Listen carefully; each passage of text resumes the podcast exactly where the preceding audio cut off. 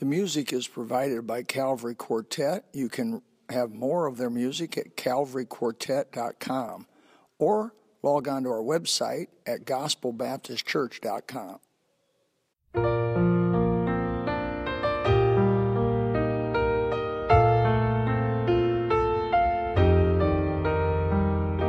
There came a sound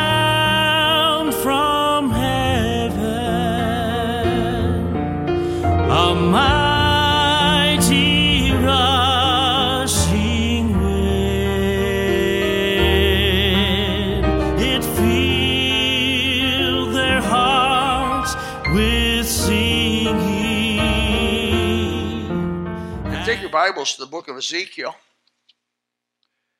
I want to read a passage, chapter 3, verse 17 to 21.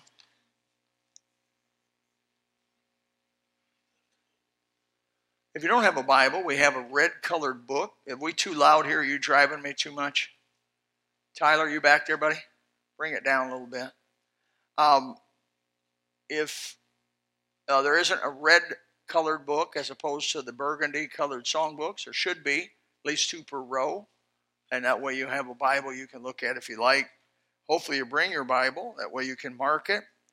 Uh, a, a, Bible that is marked up is a Bible that uh, is ex- that I'm excited for the people who do it and mark them up. I'm one of those guys that mark the Bible up, make notes in it, everything else. Some of you don't. Some of you don't. I've, you've told me why I don't do it because it's not me. Well, that's fine. In verse 17 and starting through going through verse 21, there it says. Ezekiel, Son of man, I have made thee a watchman of the house of Israel.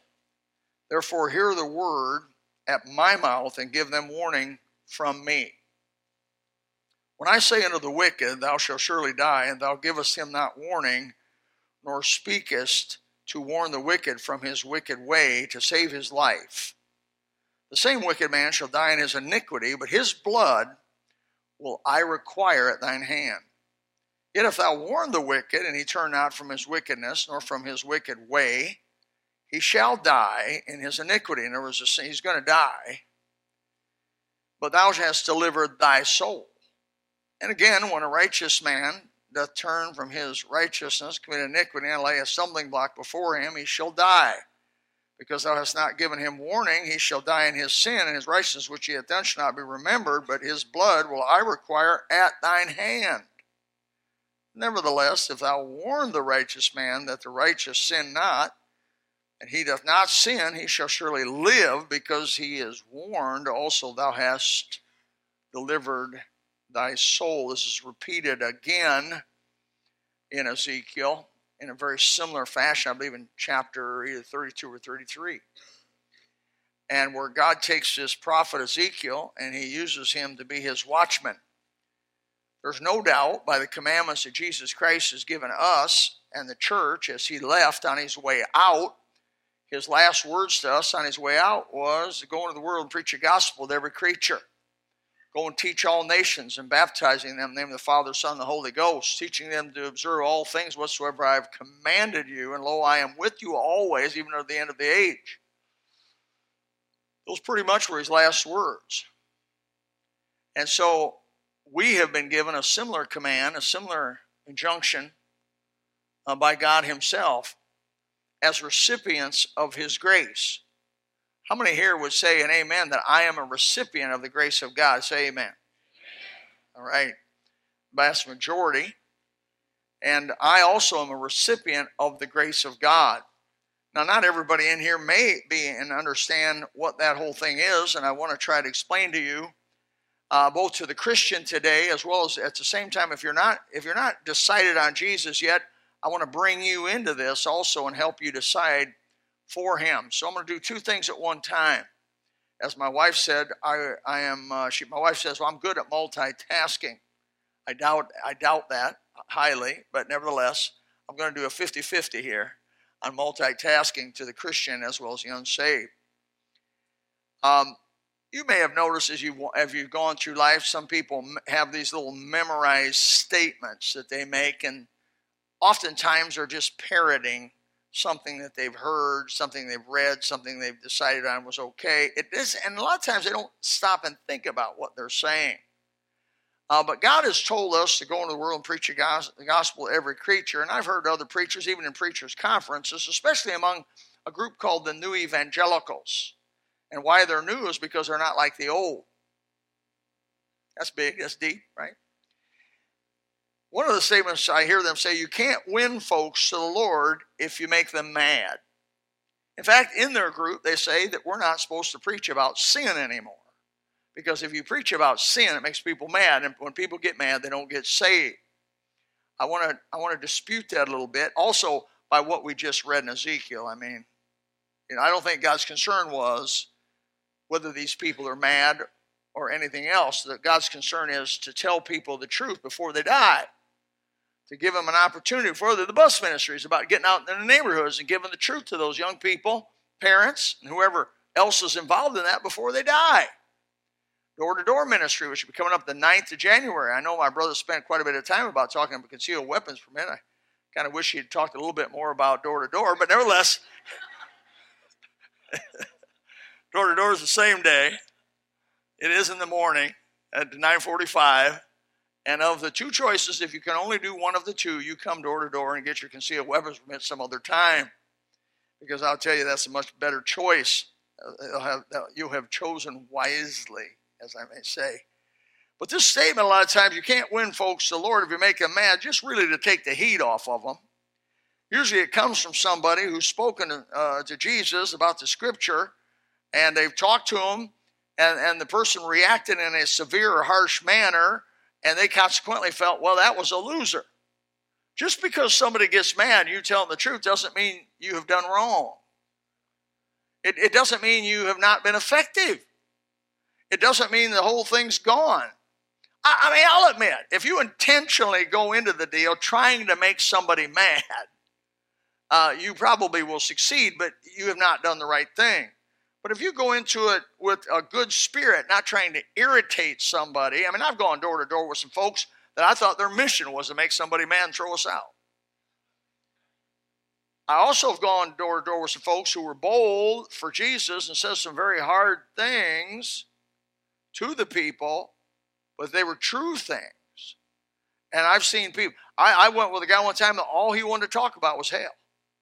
It's not real popular and he'd go to he'd go to folks and he'd say, "Do you know if you die today, or, and you don't know Christ, you're going directly to hell?" And they'd say, a lot of them would be like, "How dare you talk to me like that?"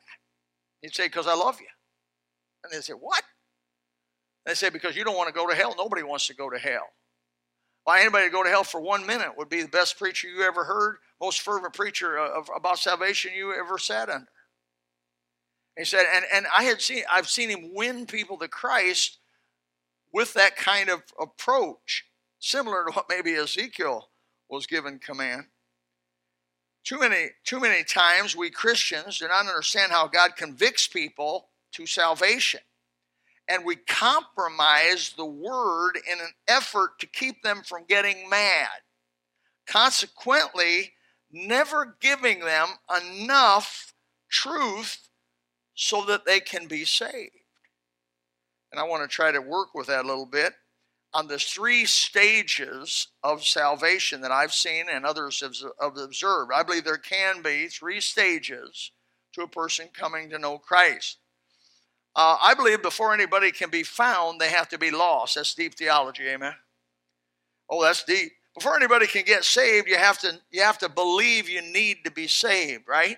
I've seen people on, on their soul winning efforts to go out there and preach the love of God and the grace of God and the love of God and the grace of God. The trouble is that the people they're talking to don't feel they need the love of God and don't understand what in the world you'd ever be talking to them about the grace of God for because they feel they're fine. People that are in jeopardy want the love of God. People that are, are, are concerned about their, their stand before God as, as being evil, they want the grace of God. But people that are not convicted about sin and don't feel like they've done really all that much wrong, feel like you've done worse than they have, surely the God's going to go up there and go like this. How many times? 90 some odd percent, I'll bet, of the people I go door to door on try to tell me that God, in the, in the end of it all, is going to do this little, I call it the scale. You know, that my good works going to outweigh my bad works. And boy, are they easy on themselves. I mean, they don't list all them bad work. Oh, what about all this stuff? No, I'm not going to list that. Before anybody gets their sins forgiven, they have to realize with all their heart that they are sinners. That makes sense? All right, let me ask you some questions. Are people in jeopardy without Christ? Does the Bible say that life is brief at best? Doesn't it? Doesn't it say that? Well, let's read a few. Isaiah chapter 64, 6. You'll, don't go to them. Let me say, I'm just going to quote part of them. It says, We all do fade as a leaf. Isaiah chapter 40, verse 6 and 7 says, All flesh is grass, and all the goodness thereof is as the flower of the field. The grass withereth, the flower fadeth, but the Spirit of the Lord bloweth upon it. Surely the people is grass. James chapter 1, verse 10 says, But the rich, in that he is made low, because of the, he is as the flower of the grass, shall pass away. And it says, For the sun is no sooner risen with a burning heat, but it withereth the grass, and the flower thereof falleth, and the grace and the fashion of it perisheth. So also shall the rich man fade away in his ways. James chapter 4, verse 14 says, For what is life? It is even a vapor that appeareth for a little time and vanisheth away. Now, we in Florida have a little hard time understanding that verse. Because when we go outside and breathe, we don't see our breath. But you northern folks get a demonstration of that about nine out of the 12 months. You get to go outside and go, and you have a vapor that appears. I, I saw uh, even a demonstration on YouTube where they take a hot cup of coffee, throw it out, and it becomes just ice and falls on the ground like a cloud. Unbelievable. It's got to be cold for that to happen. I don't know how cold it was, but they would go out with this coffee, just go like that, just turns into a cloud of ice. That's what the Bible says your life's like. You go outside and go, it has an influence, it's a vapor, it is visible, but it quickly passes away. That's God's warning. But there's no guarantee here, even this morning, that you are going to live to see tomorrow. Your heart right now is pushing hard against your vascular system trying to see if it can break one of those capillaries on the end, possibly in your cerebral cortex or possibly in another part of your brain or body, to see if it can bust out. And it's just the very will of God that keeps those things from. Imagine how how easily it would be for just one of them to break and, and it's over. I've gone. You say, "Oh, brother Bill, not me." Oh, I've gone to a lot. I. I went not long ago to a guy that was 53 years old playing tennis in fabulous shape. By the way, it's not 53 young.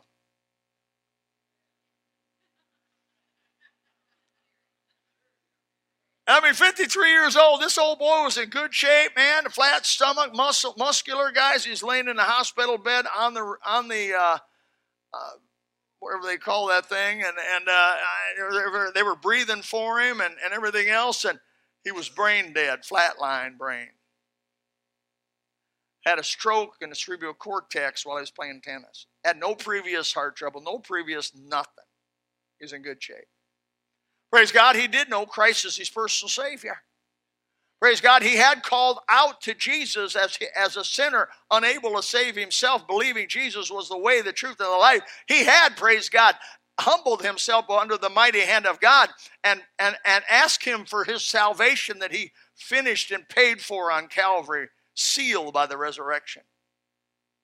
And he was ready to meet God.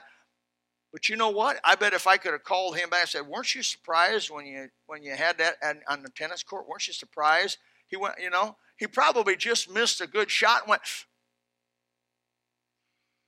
"Amen." In John chapter 8, verse 21, I see Jesus not worried about making people mad, making people upset when he's talking to them. In John 8 21, let me read you some verses there. And so Jesus said to them, I go my way, and you shall seek me, and, you, and shall die in your sins. Whither I go, you cannot come. Then said the Jews, Will he kill himself? Because he saith, Whither I go, you cannot come. And he saith unto them, Ye are from beneath, I am from above. You're of this world. I am not of this world. I said, therefore, unto you that ye shall die in your sins if you believe not that I am He. Almost 2,000 years since the speaking of these words, still it is in God's will to repeat it again to another group of people. If you, if you do not believe on Jesus Christ as your personal Savior, you will die in your sins. Now, he didn't worry about making them. He said, Brother Bill, that's pretty tough. You're going to make these people mad. And you, and you know the statement. You can't get somebody mad or they won't get saved. But Jesus was tough. There was nobody in the Bible. I would challenge you to look through your Bible to see anybody who preached a tougher sermon than Jesus did in Mark chapter 9. He says, cut off your hand, pluck your eye out, cut your foot off. Because if that's what's going to save you, if your if your hand's going to send you to hell by what it does, if your feet are going to take you to places and, eventually you're going to go to hell because of where it takes you, if your eye is going to see something and cause you to go to hell because of your sin, it would be better to pluck your eye out, cut your hand off, cut your foot off, than to go to a place where the worm dieth not or the fire is not quenched. Those are the words of Jesus Christ. Oh, the liberal and the new evangelical love to quote Jesus the loving Savior, but they don't want to quote that. And I don't know if if if, if, if I know it's true, but my mother used to say it like this: "A half truth is a whole." That's right. I mean, look, if you just take the Bible that makes you happy, the part of the book that this is pleasing to you, and you ignore the rest of it, as far as I'm concerned, you're a liar. You've lied to yourself. You know, the worst person to lie to is yourself. Don't lie to yourself. The Bible says, Be not deceived. Whatsoever man soweth, that also shall he reap. I believe that Jesus was willing to make people mad in order to tell them the truth. And if you want to see some folks born again into the kingdom of God, especially your relatives, especially maybe your moms and dads, especially your grandma and grandpas, especially your brothers and sisters, you probably will make them mad first. Remember, I talked to you about the three stages of salvation. The first stage is they get mad. The first stage is they get mad, no doubt about it. How many of you got angry at the person that first intimated that you were a sinner and possibly on your way to hell. How many here will be honest enough to say I got I got angry, I got upset, I got angry? Anybody in here? Anybody here? got the rest of you lying? My mother was a, a woman that wanted to do right. She was moral.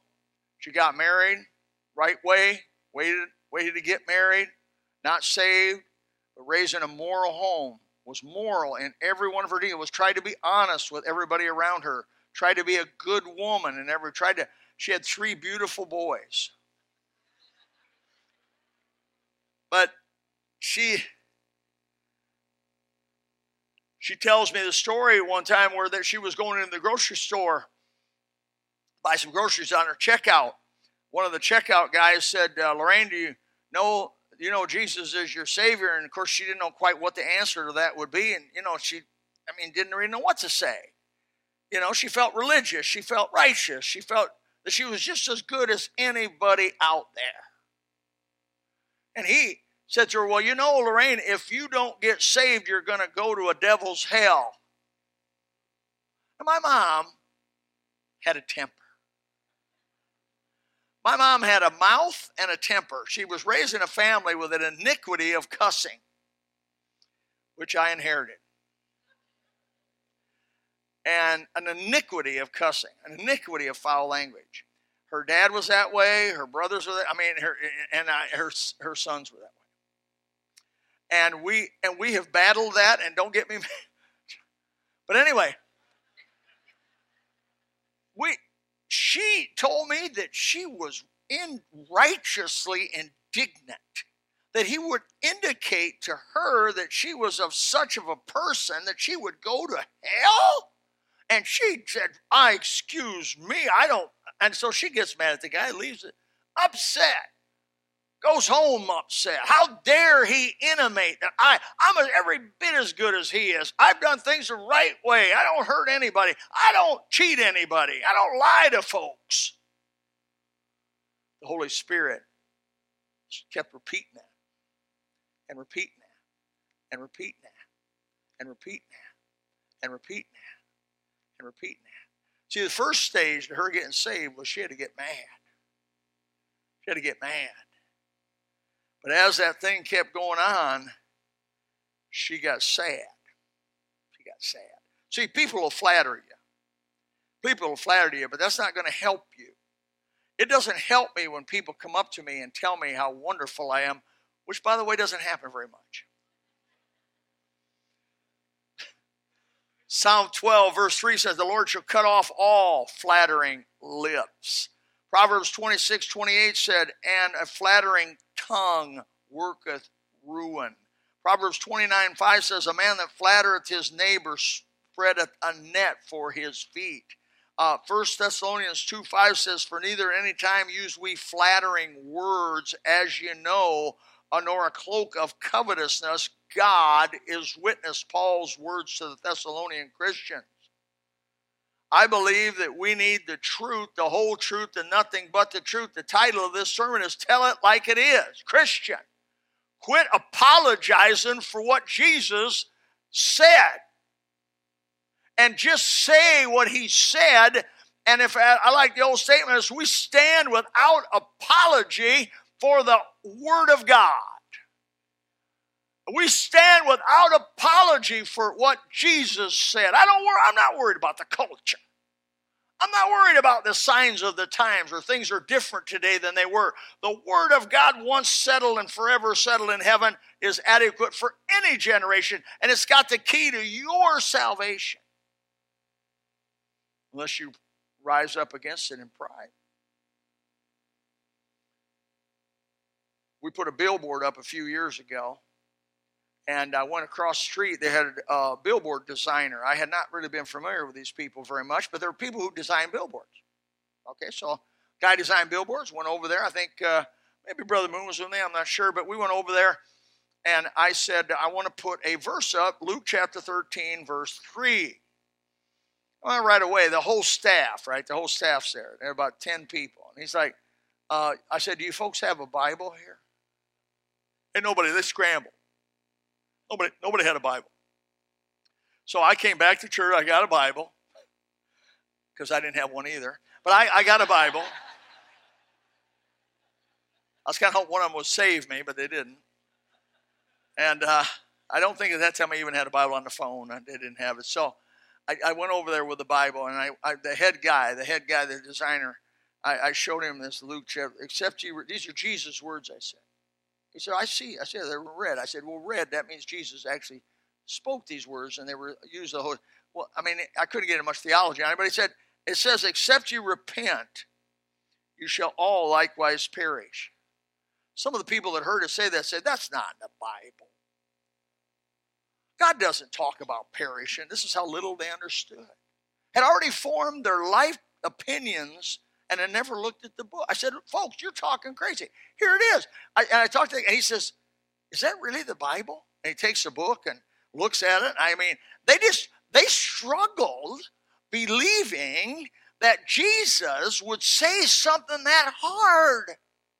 Except ye repent, you shall all likewise perish. And by the way, they inherently knew that didn't mean just to die, that meant to be cast in a place called hell.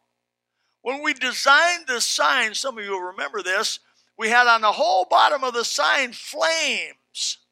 Flames coming up on the bottom of the billboard. Now, this billboard was on 41, 155,000 people, they say, pass that billboard every day or something like that. I mean, it was unbelievable. This was a 40 foot by 10 foot lit till midnight billboard on US 41 on northbound lane. It was on a curve, so the, the, the the time that you actually could see and understand what the billboard said was something like 10 seconds. That is huge for billboard, if you know billboard talk. Billboard talk, 10 seconds is an eternity of view. it's kind of like this cross on the building back here that God did. And, and brother, brother, we didn't do that. God did that whole thing. That when you're sitting over there at Pelican Landings waiting for that 25 minute light, that you are looking across at that cross. You can't help it. If you're the first two or three cars, you see that cross. And anybody that turns in both going northbound as well as going southbound turns into Old 041, that whole maybe three or four seconds that you take that, you look straight at that cross. It's a testimony.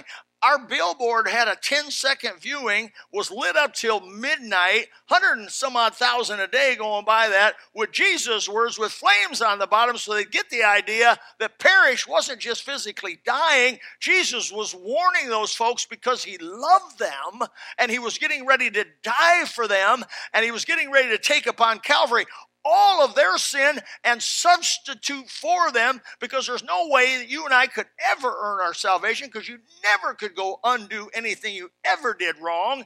You have to face what you have done or let Jesus face it. What choice have you made? That was easy, pretty easy choice. I want Jesus to take it. That's how I got saved. I said, I want Jesus to take it. I don't want it. I'll take have him take. It. So, but when you talk to people, he said to me, he said, when we, except you repent, you shall all likewise perish. He said to me, now you don't understand, this is going to get some anger. Some People are going to go by there and going to get mad. And I said, oh, I hope so. He goes, well, I don't know if I don't know if we should be associated with that. I said it'll help your business. He said, "Oh, I don't know. You know, designing billboards. If you get on the outside, nobody want to use you." He said, "I said, trust me, it's going to be okay. Put it on there and say the preacher forced it on you." But whatever. I said, just let's do it. Is I said, is it in the Bible? He said, it's in the Bible. I said, is there anything in this Bible that's going to hurt you? And he said, I don't think so. I said, is it Jesus' words? He said, it's Jesus' words. I said, is it two, almost 2,000 year historically a fact? Yes. What's wrong with truth? Let's put it up there. And they put it up. And I mean, for a year, maybe and a half, year and two, three months, that old thing, 15,000 bucks a year, Gospel Baptist. 15 of us got together at a thousand bucks a month, and a few others put, put some other money in. And for I don't know how many years, we put the Bible, the Word of God, up on that old billboard till about 205, 206. And we said the truth. And I don't, boy, the secretaries would say, Amen. We made some people mad. Woo! The secretaries will tell you they'd call up and blah, blah, blah, blah, blah, blah, blah, blah. They'd be all over us. And I'm thinking, oh boy, I hope they got saved. We put anti abortion statements up there. They wouldn't let us put the one I wanted to, which was abortion kills babies. They thought kills was too hard. I said, What does abortion do? I forgot what we put up there. Abortion. Well, anyway, we didn't, we didn't put kills babies because they wouldn't let me do that. What's that? Well, that was another one. Please, Mama, take my hand, not my life. That was another one. But we did do the abortion does something. I can't remember what. But, but anyway, we had people call. You know what the majority of you know who women. I want you to get this. You know who the majority of, of mean, mad, irate callers were? Men who didn't want to pay the price for their fun.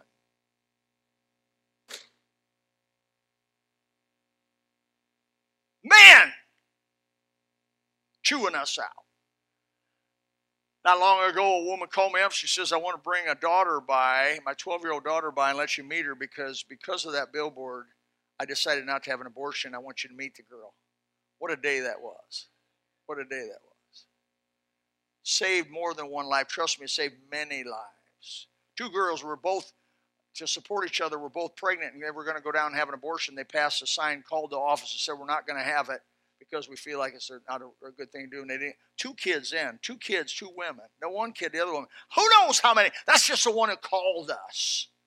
Sometime you got to tell the truth to people. And I encourage you this year in 2016 to make it a year where you tell the truth, the whole truth. And nothing but the truth.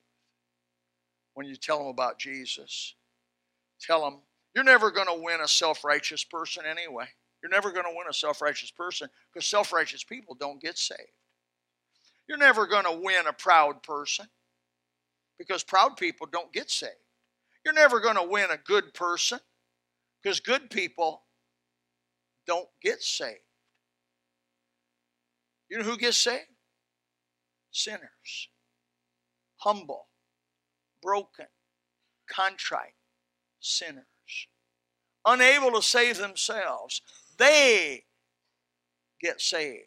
So the first stage is madness. And when you begin to think of how Jesus died for you and how wicked you are and what he did for you, you begin to get sad under the conviction of the Holy Spirit. Now, let me just try to explain something to you. Sadness will fill your heart at understanding you've sinned against God and, and you're lost and undone and wicked and in need of a Savior. Tears will often accompany this stage, but you're not, and, and as it says in 2 Corinthians chapter 7, verse 10, for godly sorrow. That's what's happening. You may get mad that somebody told you you're a sinner, but when the Holy Spirit begins to show you indeed are unfit to face God, you begin to get sad. You begin to get grieved. The Bible says, For godly sorrow worketh repentance to salvation. What is that? It's not repentance that you got caught. That's not true repentance. It's not repentance that there's consequences. That's not true repentance. True repentance is when you come to the place where you feel you feel sick at your soul that you've sinned against God, your creator. Like David said, against thee and thee only have I sinned and done this evil in thy sight. That's the spirit of people who are forgiven by the blood of Christ. First stage is madness, the second stage is sadness.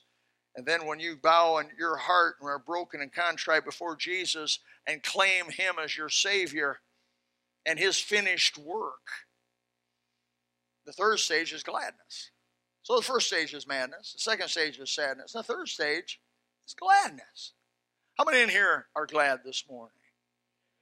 Amen. I'm glad. I'm so glad. I'm so glad that nothing can go bad in my life that's gonna that's gonna that's gonna that's going to blow out that gladness. Now sometimes you can get sick like you've been sick and it wants to quench, but in that in that storm is that gladness to know there's an end to it. In that storm there's a gladness to know that in the end I get to walk with him on streets of gold, that I'll be pure from all of my sins forgiven. The Bible says though your sins be as scarlet they shall be as white as snow. You southern folks may not understand what that looks like, but that's white powdery stuff that falls out of the sky. You want your sins forgiven? You can't even want it case, unless you know you got it. So you get mad at what God says, but it's the truth, and it's the whole truth, and it's nothing but the truth. And then you, you repent, become sad that you've sinned against God, and thirdly, by the grace of God, you will get glad. Now, you may, you may have relatives that are unsaved. And I'm going to tell you, you're not going to get them saved. They're not going to get saved by whitewashing the truth. You're not going to sneak up on their blind side and somehow sneak them the truth. There's only one way people get saved, and that's head on, brother. It's facing it for what it is. I'm not talking about being obnoxious. Me? My sister in law, Beth, more. We prayed for. Kathy and I prayed for her again last night. We've prayed for her for 45 years now that she gets saved. But when Beth, when I was first married to Kathy, Beth is older than I am, and I I have no credit. I had no credibility at all with Kathy's family. And if you want to know more about it, tell I'll talk to me later. But I had no credibility with her family as far as being a Christian, none. And yet I felt a responsibility to tell them the gospel. I got no credibility. When I say no credibility, I'm in the minus. And I just felt burden of God. And I took Beth one time, sat at the kitchen table, and I said, Beth, can I tell you the gospel? Well, I don't know. Okay. So I started telling her the gospel. Pretty soon she gets mad, gets up, and says, I don't want to hear that anymore. I said, Beth, please, let me finish. Time and time again through the years, I've told people this the gospel, and they've gotten mad at me and gotten up and gotten away from it. And I talked to Kathy's mother, and, and she got upset. I mean, she was a sweet woman, but she got upset, didn't want to hear any. I don't want to hear any more of that. But old Carmen Moore, not long ago, got saved. Kathy's brother got saved. Kathy's sister in law got saved. The, the kids of Kathy's brother got saved. And salvation has swept through the Moore family and saved them one at a time. We weren't worried about whether they liked us. We cared that they got the truth. Go back to your families. Those that have, haven't talked to you in years, call them up and say, I got something. Would you give me five minutes just for being your brother? Would you give me five minutes just for being your relative? Click. no, I'm not going to give you. Well, I did my best. I realize how relatives are. I realize how relatives are. They were that way to Jesus. Hey, as, as many miracles Jesus did all over the place, they said, "Now wait a minute. We know you. You're, you're, you're, you know, we know you. What do you, what do you make yourself out to be?" And the Bible said he couldn't do many miracles among them because they're unbelief. That's the way you get treated among your own family. You're not some big doctor among your family. You're little George. That's right. That's right. You go to your dad. Uh, you go go to your dad, you know, and say, say uh, I'm Dr. Gillespie. You Say, you ain't Dr. Gillespie. I'm going to whip you right here. you, ain't big in front of your mom and dad. You ain't big in front of your grandpa and grandpa. You ain't, you ain't got none of them degrees, and all that smarts, and all that stuff. You just want their kid.